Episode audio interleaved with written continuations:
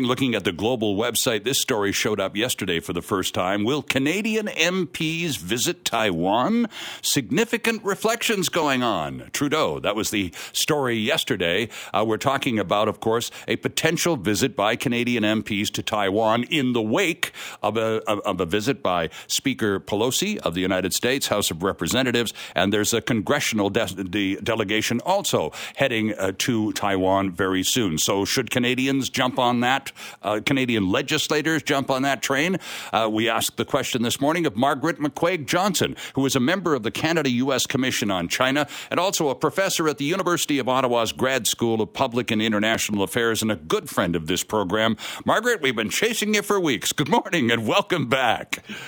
Uh, good to be back with you, Sterling. It's good to have you with us. Now, uh, you uh, sent me a very brief note a moment or two ago saying that the Globe and Mail this morning is reporting that that uh, attempt by uh, Judy Sgro, who is a Toronto area Liberal MP, uh, trying to organize a parliamentary delegation to visit Taiwan as part of a greater trade mission to Asia, that Taiwan visit has been denied. Can you tell us more, please?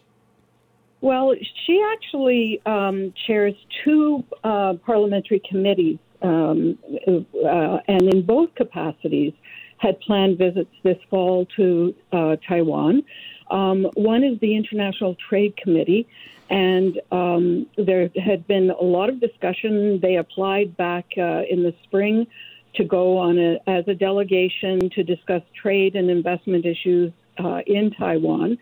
And um, we're still waiting as of uh, several days ago.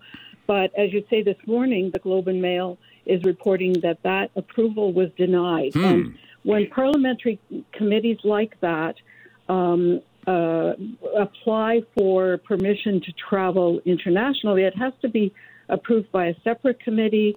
It has to be approved by the whips, as they're called, of each official party. Uh, these are senior parliamentarians who are who kind of keep uh, keep their own uh, party uh, MPs in line, and then it has to be voted on in the, the House of Commons to get authorization. Uh, so it seems that it that it was denied at the level of the whip. Right. So all we can assume is that likely the Liberal uh, whip uh, has has stood in the way of this tr- trip because all the other parties were quite keen on it. The other committee that she chairs is the Canada Taiwan Friendship Group of Parliament, and that has 89 members of Parliament across all party lines, and they're still planning to go.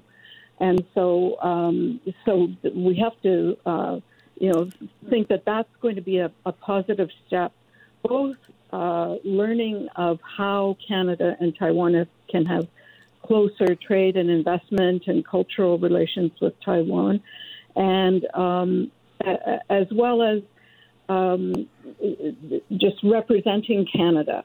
And uh, because you know there are uh, there are other countries also wanting to to visit Taiwan. Mm-hmm. The UK, Japan, and Germany all uh, have have trips planned uh, for this fall. And it's just been announced uh, yesterday that the U.S. is uh, planning uh, trade negotiations and investment discussions with Taiwan. That's the U.S. government. That's not just a small parliamentary committee or legislative committee. It's the U.S. government. So they're way out ahead of the of the Canadian government on that file. Yeah, way out, way out ahead. Having said that, Mary Ng, our Minister of International Trade, has been doing a fantastic job in this area. Um, she announced with uh, her counterpart, Minister Deng uh, of Taiwan, back in January that there would be talks towards uh, a collaborative investment agreement between Canada and Taiwan. Now, that was a virtual meeting; it wasn't an in-person meeting. Uh, but but it, that's a major uh, negotiations. That's very encouraging. Mm-hmm. And in March, she had um, a bilateral meeting with uh, Minister Wang Meihua, who is a senior minister in the Taiwan government, and um, and this was to discuss trade, innovation, uh, collaboration between Canada and Taiwan. and uh, and so that's that's encouraging. And there had been a successful women-led virtual trade mission to Taiwan. So there's a lot going on, and you know the the direction that um, Canada seemed to be going in, and that other countries are going in, is closer economic and trade ties with Taiwan. So the fact that this um, committee, uh, the Trade Committee of Parliament, seems not to have had approval for their travel hmm. to Taiwan yeah. is uh, is a mystery. Indeed. So, if this Parliamentary Friendship Committee goes uh, forward with its visit, its planned visit to Taiwan sometime this fall, Margaret, two questions. One, when would that be, uh, roughly in the fall? And two, would you be on that flight as well? Well, I'm not a parliamentarian. I know so that, not, but you are an advisor would, to those people. Yeah, yeah. Um, so I wouldn't expect to go uh, because it's members of parliament who are members of this group. But um, but uh, uh, you know they haven't set a date. They're just saying sometime in the fall. Okay. Um, and they've also said that in advance of going, they would want a briefing by Global Affairs Canada on the opportunities of for their visit, but also the risks. And that raises some questions about the extent to which uh, concerns of China would be flagged and might put a damper on prospects of going. Right. Uh, so that's a, that too is a concern. We are. Um, I'm sorry, I was just going to say you were talking about risk. And when it comes to Canada China relations, we are extremely risk averse. We almost come off as being essentially afraid to upset China. And that, of course, puts us in a, a pretty delicate situation when it comes to Taiwan. And any kind of visit, formal visit by legislators, and you're talking about West Germany and other, or Germany rather, and other countries, uh, this is symbolic as much as anything else. And it seems that there's even a reluctance to be symbolically supportive of Taiwan. Or am I misreading this? No, I think you've read that uh, accurately. Um, these trips by the parliamentary friendship groups uh, to Taiwan and to other countries from time to time are normal. Um, the last one, though, was in 2014, and of course, the pandemic uh, you know, stopped any prospect of travel such as that. Sure. But I think you know it, it would be perfectly natural to get those uh, such visits back on track. Um, but you're right. In the current context of the tensions between the U.S. and China, um, the Canadian government would be looking at that uh, carefully to see you know, where is Canada coming out on it? And it's absolutely true that this government has been cautious. Um, I, I, would go back to a statement earlier this year.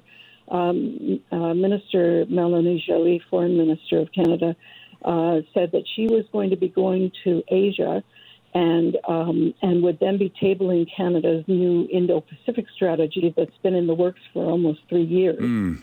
Uh, that was an encouraging message back in February.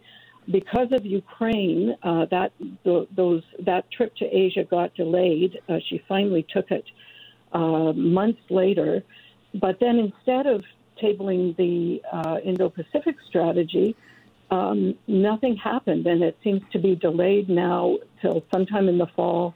Uh, there's an Indo-Pacific advisory group that's been been announced my concern is that when she did go to Vietnam and Indonesia uh, back uh, in the spring, um, the day after she was in Vietnam, the foreign minister of China called the Vietnam foreign minister and laid it on the line that he should be not be talking about Indo-Pacific strategies with anybody because those things are diversive, uh, divisive, sorry, uh-huh. and um, and and are uh, uh, uh ganging up on China.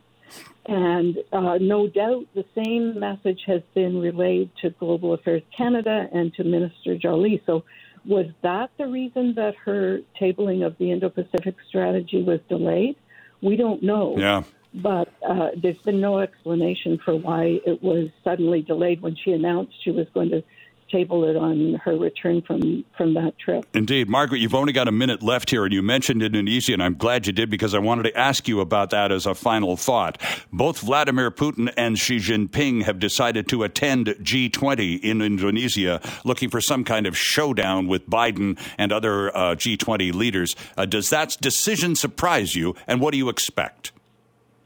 No, uh, they are putting pressure on uh, on Asian countries. This is an Asian forum, um, uh, uh as much as uh, G20, mm. and so uh, they they are trying to rally from the losses that Russia has suffered in Ukraine and the embarrassment that China has suffered from the Pelosi trip and then a subsequent visit by U.S.